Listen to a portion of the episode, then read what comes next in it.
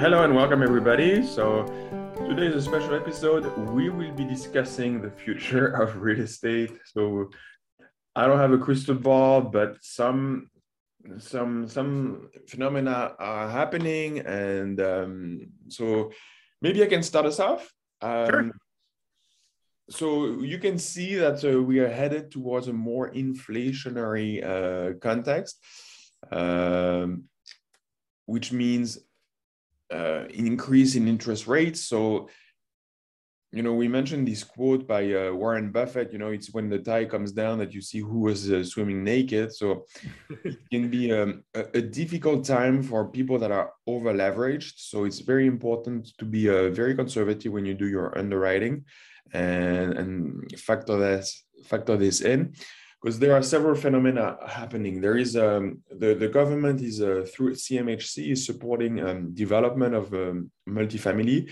So if you own multifamily that's not very well located, uh, you may be um, confronted with um, in a few years confronted with uh, higher vacancies.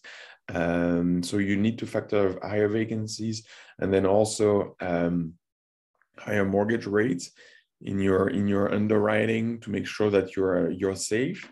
Uh, and uh, but real estate is a good is a good asset class uh, to to invest in since um, depending on the location you're investing in um, you will be able to uh, edge against inflation through increase of the rental rates. Um, so that's one of the benefits of real estate. Um, and also what we may see is uh, investors who can't make the payments anymore with the, as I mentioned, the new developments of apartments enabled through CMHC. So there might be some um, some activity there. Uh, I believe that single family homes will do well uh, because uh, yeah, they're usually less less vacancy and the the jury is out there for uh, older multifamilies that is not well located, uh, like uh, like I mentioned earlier. So these are my my thoughts on what's what may be happening uh, in the near future, the few years. Okay, I'm going to throw out the what's going to happen. This is exactly what's going to happen according to people online. It's going to be a bubble people. and a crash, and it's coming. and I'm going to say that every single year for 20 years until it finally happens, and then I will be the prophecy because they do this. And I was just reading this online. It's like bubble, crash, over, over and over again. And they say they, they love to drive this fear. And they love to drive this fear through the whole thing. Nobody knows. Nobody knows what's gonna if this is gonna happen. Um, but you know, if you say it enough times for enough years, and eventually, um, you know, I, believe there'll probably be um, at least a, a leveling out of the market. Right? um, you know, th- this is you can't keep continuing to appreciate at twenty percent every year um, year over year over year over year. So it, it's gonna. I think the, it has to come down a little bit that way. Um, I saw I read an article um, last week or was this early this week, and uh, it was all like talking about the foreclosure market. Right? They're saying, oh, there's so many foreclosures and pr- uh, properties in pre foreclosure right now. It's gonna be this whole thing. Well, what what people don't realize about this, it's it the US, like I'm thinking US real estate, right? So in the US, they stopped foreclosures for two years. No foreclosures were allowed. Americans as a whole get more foreclosures than anywhere else in the world. So they weren't doing any foreclosures for two years. And then all of a sudden, they're going to open up in this, this fall. They said, okay, we're going to allow you to do foreclosures again. So, of course, the foreclosure numbers, when you say compared to last year, look how many foreclosures there are. Uh, duh. there was none last year. How can you? It's like it's astronomical numbers. The bubble is coming. It isn't. It, it- at least that's not a telltale sign. It just means that legislation has changed and they're allowing foreclosures, right? It, it doesn't mean that there is a crash on the way. It could be, but there's a lot of things going on all the time. I've, you know, I've always felt nervous a little bit about it in the back of my mind for the last like five years. People have been throwing us down the that this is going to crash, right? Um, but there, we- we're still going up. We're still going up every single year. Um, and like I said, I don't know, right? But it it it it's it's crazy. Um, real estate goes in cycles. We've all known this Um, the people who I saw on some of the Facebook groups, they're like, uh, you know, what? Are, how are you dealing with the coming recession or the coming bubble that's going to pop? And it was a Canadian group, and they're just like people saying, "I've decided I'm not participating. I'm not going to be part of oh, the, no. the, down. I'm, I'm only going to go do the up stuff." Um, and I, I think that take that stance because that's insane. Um, I think you just it was like what Ari was saying you have to be doing this right because even if you look at like 2007 2008 in the states the people who are in trouble were the ones who are buying properties for above market value eh, as rental properties expecting things to go basing things on speculation. Let's just get down to continue to run your numbers right. Buy the properties right create value, make it safe for yourself. Make it so that if you're going to lose money, this property has to drop 50% in value. Make it, make yourself recession proof. Don't rely on the government. Don't rely on other Facebook groups or anything else to tell you that things are going to go perfect. Make your numbers right. Even yeah. if you do this all yourself, plan it is there enough meat in this deal to partner with somebody even if you're not partnering with somebody? Make sure you're buying it well enough that someone would that's how i always look at deals. Is this good enough that someone else would do it? Right? Yep. and make buy right buy it right create value you know do value adds to your property make them more value buy them at discounts stop being lazy and don't just assume that i'm just everything i buy is going to go up forever. Make the value. Do the work yourself. Well, the, the danger with any uh, investment is that you need it really badly and that you make base your assumptions going into the deal on what you need. So I can tell really quickly. Here's my crystal ball stuff. I, I talk about cocktail parties. It's a you know, I don't go to a lot of them. I go to like three a year or five a year. You talk about um, them enough that I assume you're there every weekend. All the time, all the time. I have my tux being cleaned weekly because I need it so often. Um, but that kind of conversation, or coffee shops, or you know, standing over the tee box, or in the parking lot of a golf tournament for charity, um, those kind of things. People always ask.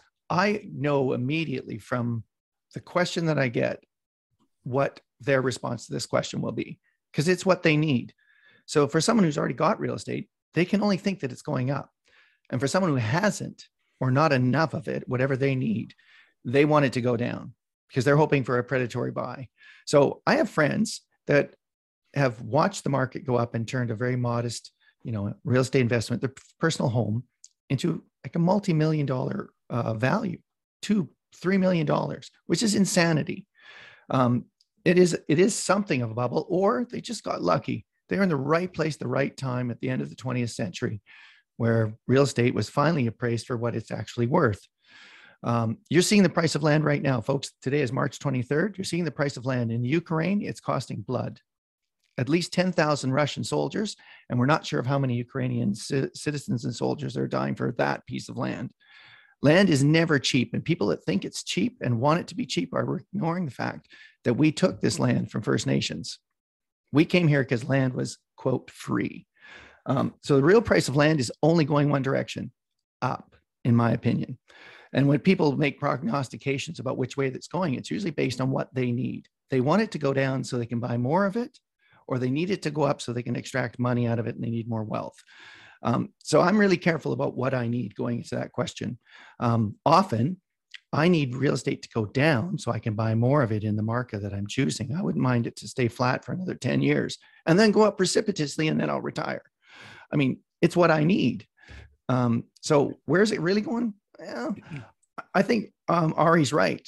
It, you know, based on inflationary stuff, we're looking at wage increases. They've raised the bottom of wages uh, from like 13 bucks now it's over 15. So they've had almost a 20% increase in in minimum wages out here in Ontario and British Columbia. We're at 15 and a half percent, and they're considering even raising it more. We're talking about a floor of more than 15, 16, 17 dollars for minimum wages. That's going to affect rent, affect rents and the cost of labor. So if you're going to build something, it's going to cost more. Uh, material shortages. Right now, all the steel in the world is going into making bombs and HVAC machines and uh, you know um, uh, furnaces. Try to buy a um, uh, furnace right now or a, a, HVAC, anything.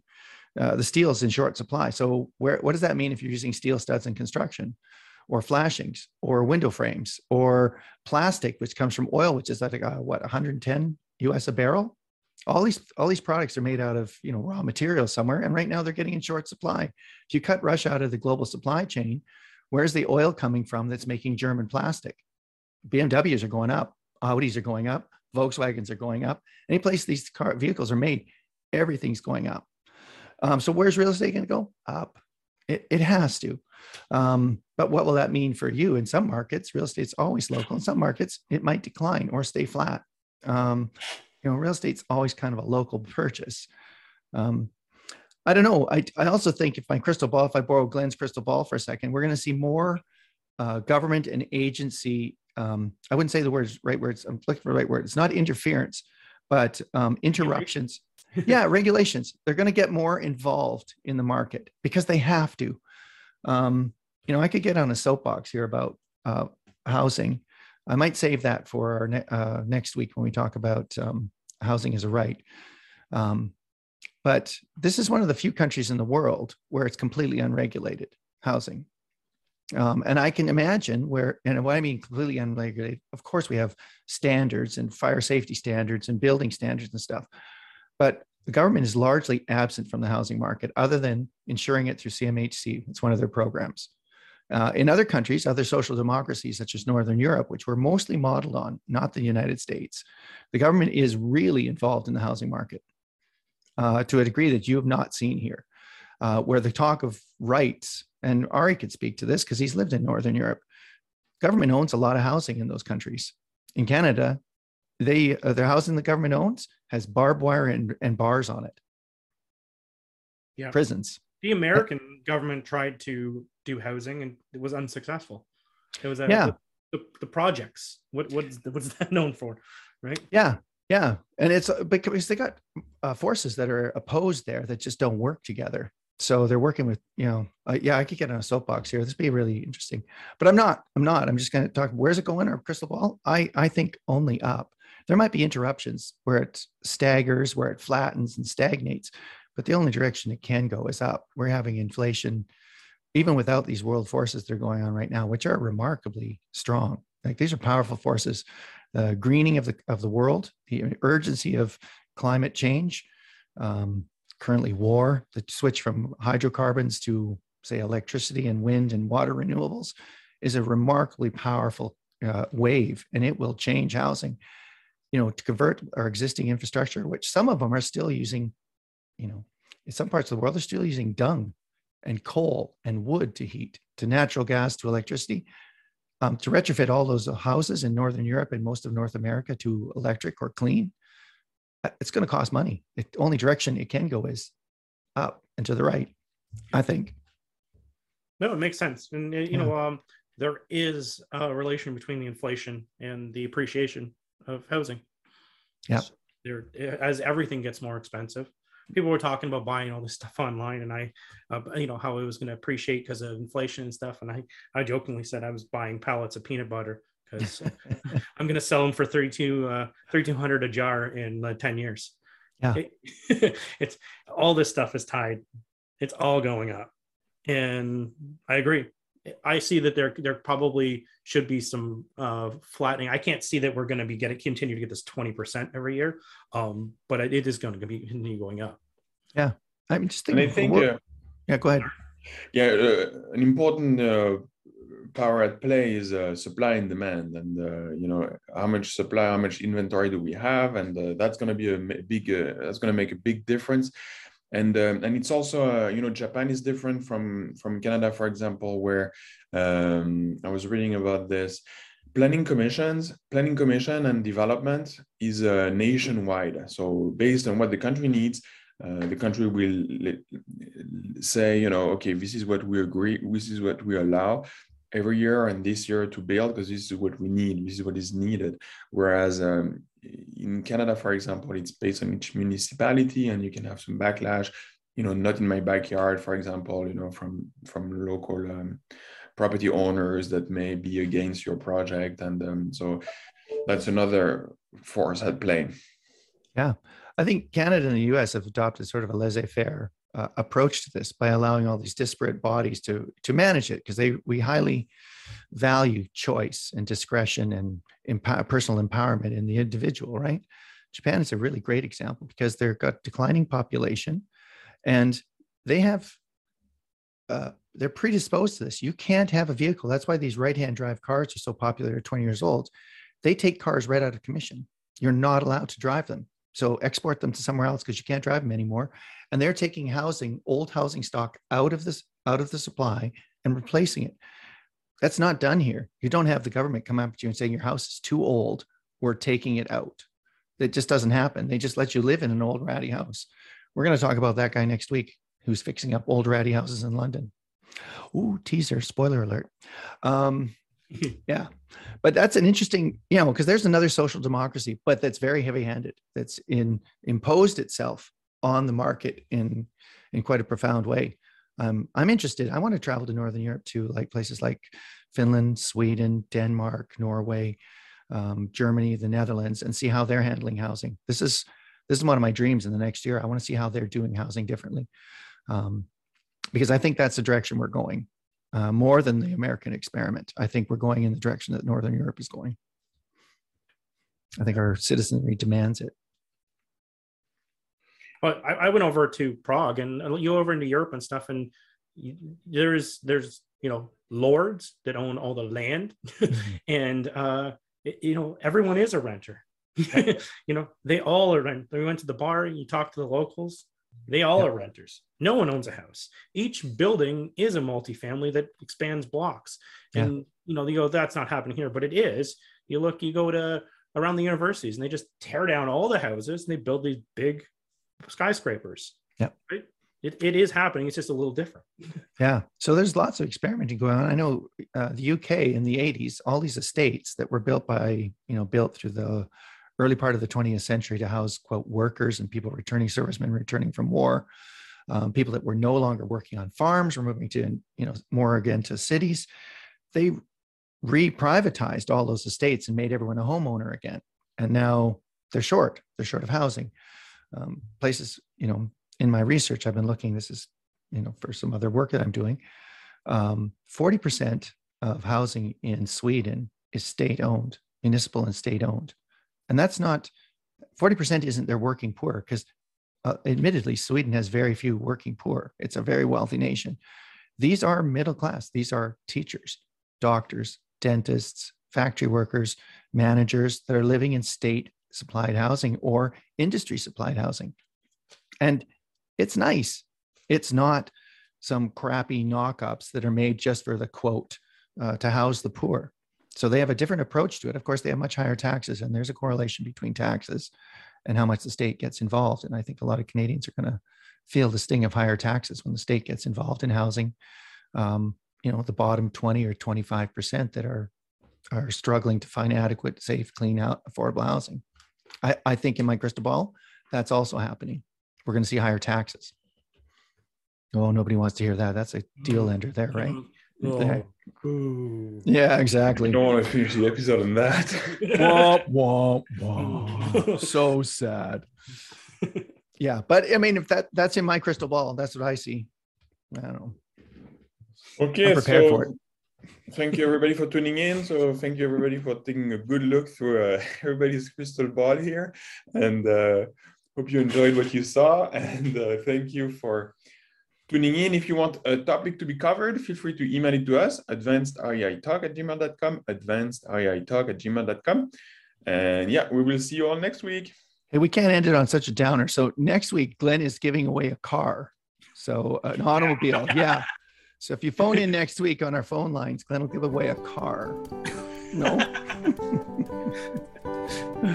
That's not true. All right. Bye, everybody. everybody.